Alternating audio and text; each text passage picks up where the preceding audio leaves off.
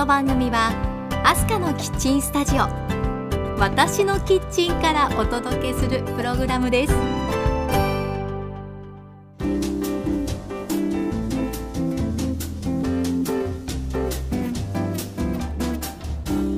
ハロー前田アスカです。皆さんお元気ですか？アスカのキッチントークエピソード58です。さあ今回は私が初めてキャンピングカーで旅行をしてみたお話なんですがそのシリーズキャンピングカーの旅パート3です。金沢を出発してドキドキハラハラ ワクワクしながら車を走らせ福井県丸岡町武田で絶品の油揚げを食べて腹ごしらえをしました。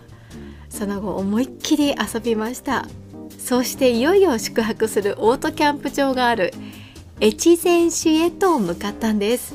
その前に夕ご飯を食べなくちゃですよね。ということで地元の方に教えていただいた鯖江市にあるローカルな焼肉屋さんに立ち寄りました。さらに温泉にも入って汗を流しオートキャンプ場を目指します。と今日はそんな内容でお届けしていきます。では皆さん忙しい手を少しだけ止めて一緒に一息入れましょう。キッチンカウンターの向かい側に座っている感じでこの番組を聞いていただければ嬉しいです。アスカのキッチントークこの番組からハッピーな香りがあなたのもとへ届きますように。時にはちょこっと日々のスパイス役になれますように。最後までどうぞお付き合いください。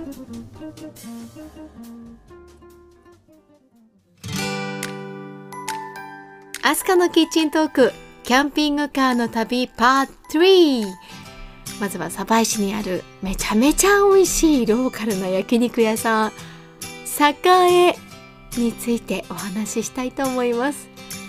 鯖江市に住んでいる方から教えていただきました。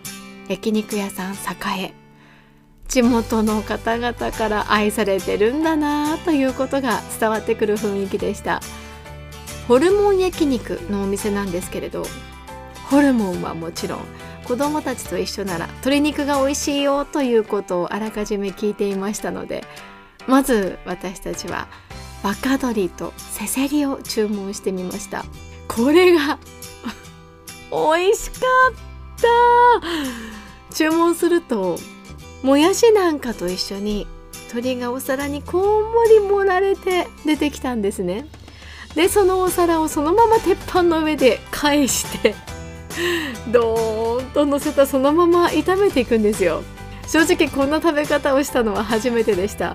割と焼肉屋さんに行くと一枚一枚焼くというのが普通だと思ってたんですけれど。ここではとっても豪快にバーベキューしているような気分を味わうことができました。それでいて美味しかったんですよね。鶏の甘みと野菜のうまみがうまく合わさってどれだけでもいけちゃう感じです。で他のお肉もいろいろ注文してみたんですけれど私は中でもこの若鶏とせせりを鉄板で焼いたものが一番のお気に入りでした。でその味が染み込んだもやしもう最高でした。箸が止まらなくなるんですね。これは間違いなく次もリピートしちゃいます。ちなみに押さえておきたい上白それからタンは大人気で売り切れになることも多いです。予約の段階で注文する方もいるんだということですね。なのでホルモン系がお好きだという方は是非前もって予約してみてください。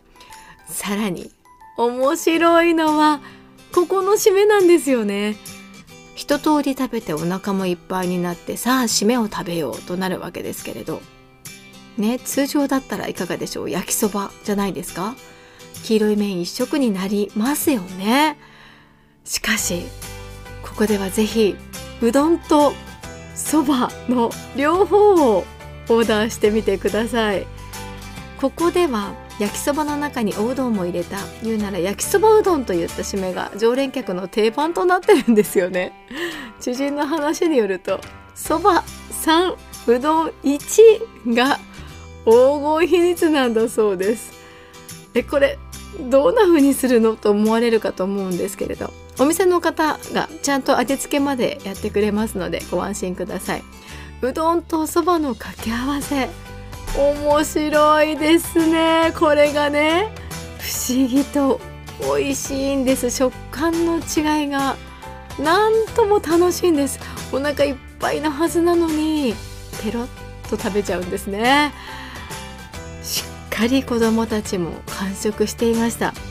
まあもちろんあのそばうどんどちらかだけでも対応してくれるんですがここの名物になっていますので是非締めにはうどんとそばの両方をオーダーすること忘れないでくださいね。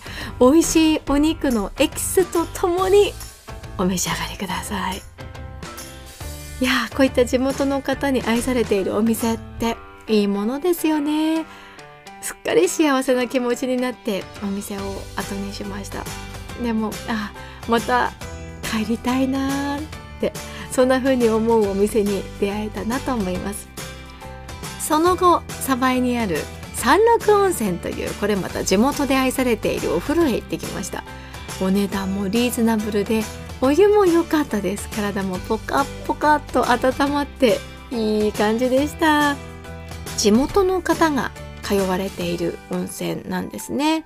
しかもたくさんの皆さんが集まる場所としてちゃんとルールを守って温泉を楽しんでいらっしゃるのが印象的でした。例えばなんですけどシャワーを使った後の場所を占領しないとかドライヤーとか水回りを使った後の汚れはちゃんときれいにしてから次の方へなどまあ当たり前といえばそうかもしれないんですけどほとんどの皆さんがそれを普通になさっていてみんなの浴場という精神が至る所に現れていてすごく綺麗だったんですよね。とても気持ちの良い時間を過ごすことができました。そんな風にサバイで夜ご飯を食べてお風呂にも入ってすっかりリラックスモードになった私たち。ここまで来るとキャンピングカーの旅でいろいろ分かってきた部分がありましたね。例えばなんですけど先ほど立ち寄った焼肉屋さんも温泉もどちらも広くて大きな駐車場がある。それなくてはならないですね。ここが一つのポイントになるんですよ。レンタルしたキャンピングカージルはとにかく車体が大きいんですね。なのでちょっとコンビニでも入ろうかなんてわけにはいかないんですよ。あ寄りたいなと思っても駐車するスペースがあるかなちょっと難しいかなとかね。まあそんな風に選ばなくちゃいけなくなってくるんですよね。ここ駐車スペースがあるかどうかっていうのが重要なポイントなんですよ。キャンピングカーを止めることがちょっと難しいかなという理由で行くのを諦めるとかためらうなんてこともよくありました。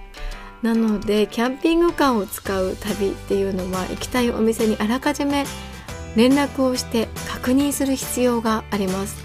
止められる十分なスペースがあるかどうかというのは知っておくべきですね。これが一般的な乗用車の旅とは違う点だなと感じました。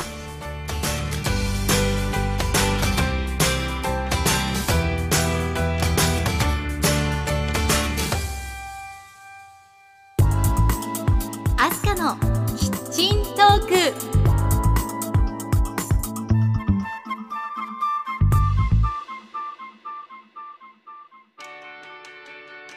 スカのキッチントーク。キャンピングカーの旅パート3美味しいお肉を食べて。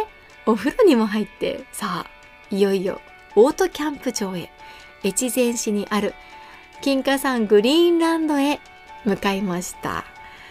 この金華山グリーンランドはかなり山を登ったところにあるんですね。車でどんどん上がっていく感じなんですよ。しかも道が細くなっていってぐねぐねくねっていって周りは山の中という感じ。ここにオートキャンプ場本当にあるのかな？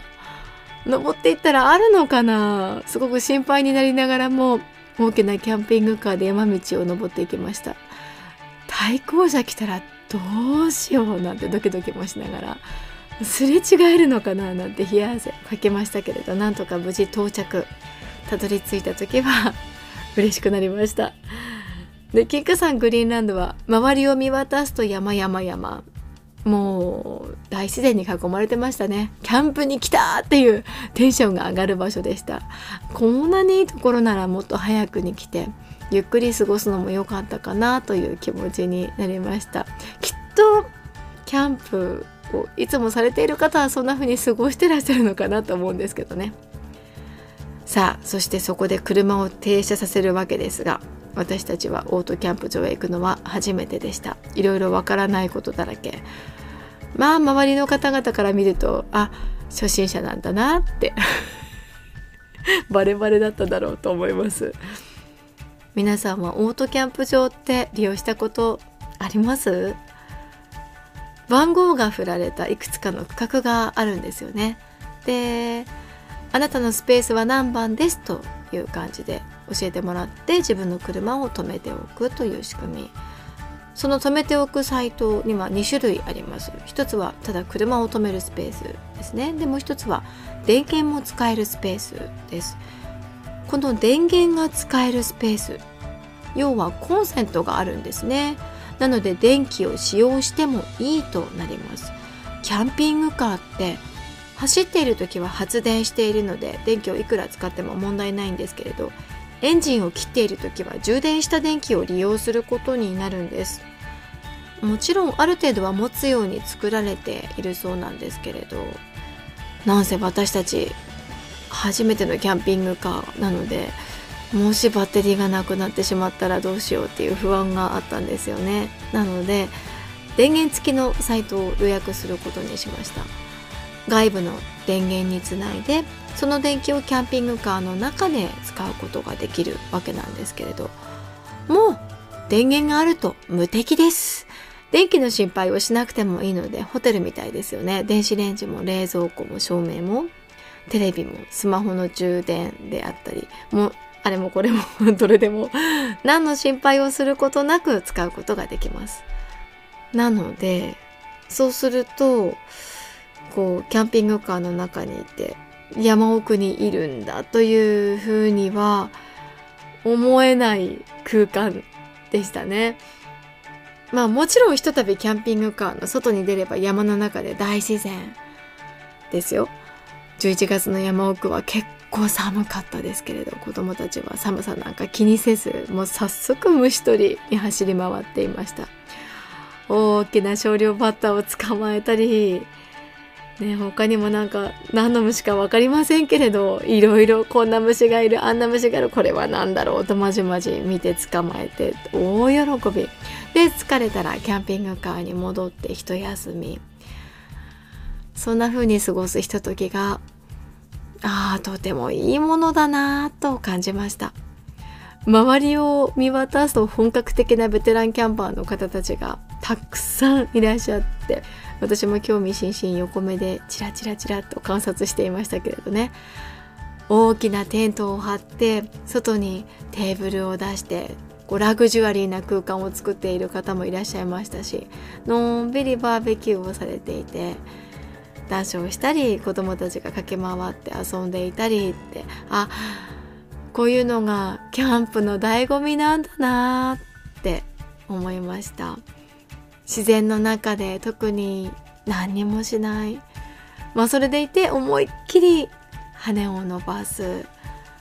それがキャンプの一番贅沢な過ごし方なんだななんて感じました。アスカのキッチントーク。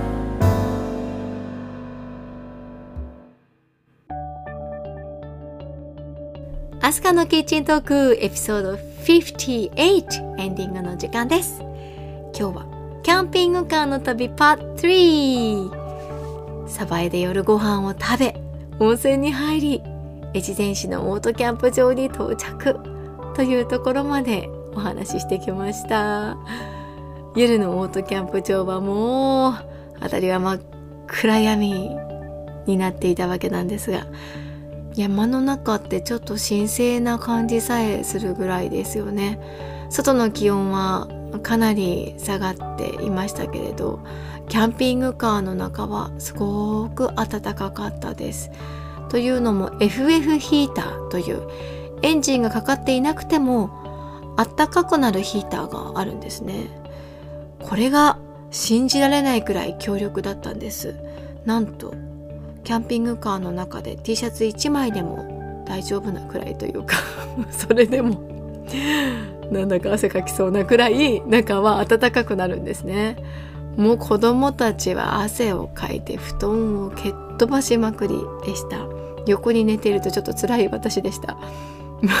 そんな風にねもう快適すぎるくらい快適な空間でしたからそれってキャンプじゃないんじゃないって おっしゃられてもその通りかなって思っちゃいます。でもでもですよ。キャンピングカーでオートキャンプ場に泊まるのってキャンパーの初心者というかやったことのない私にすると不安だらけだったんですよね。なのでまあ初キャンプとしてはそれで良かったのかなと。でこうしてキャンピングカーの良さをしみじみ実感することになりました。さあということでお届けしてきましたキャンピングカーの旅。次回は朝起きて自然の中で朝ごはんを食べその後は福井県の池田町にあるツリーピクニックアドベンチャー池田へ行きました。また竹府のだるまちゃん広場で遊んだなんてお話をお届けできたらなと思っています。どうぞお楽しみに。アスカのキッチントーク。今回もお付き合いありがとうございました。では次回の配信まで皆さん元気にお過ごしくださいね。お相手は前田明日香でした。See you!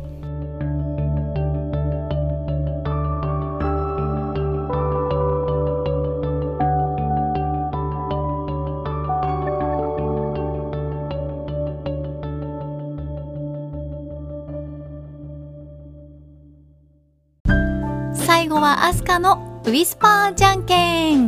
いくよ。最初はグー。じゃんけん。グー。今日も元気にいってらっしゃい。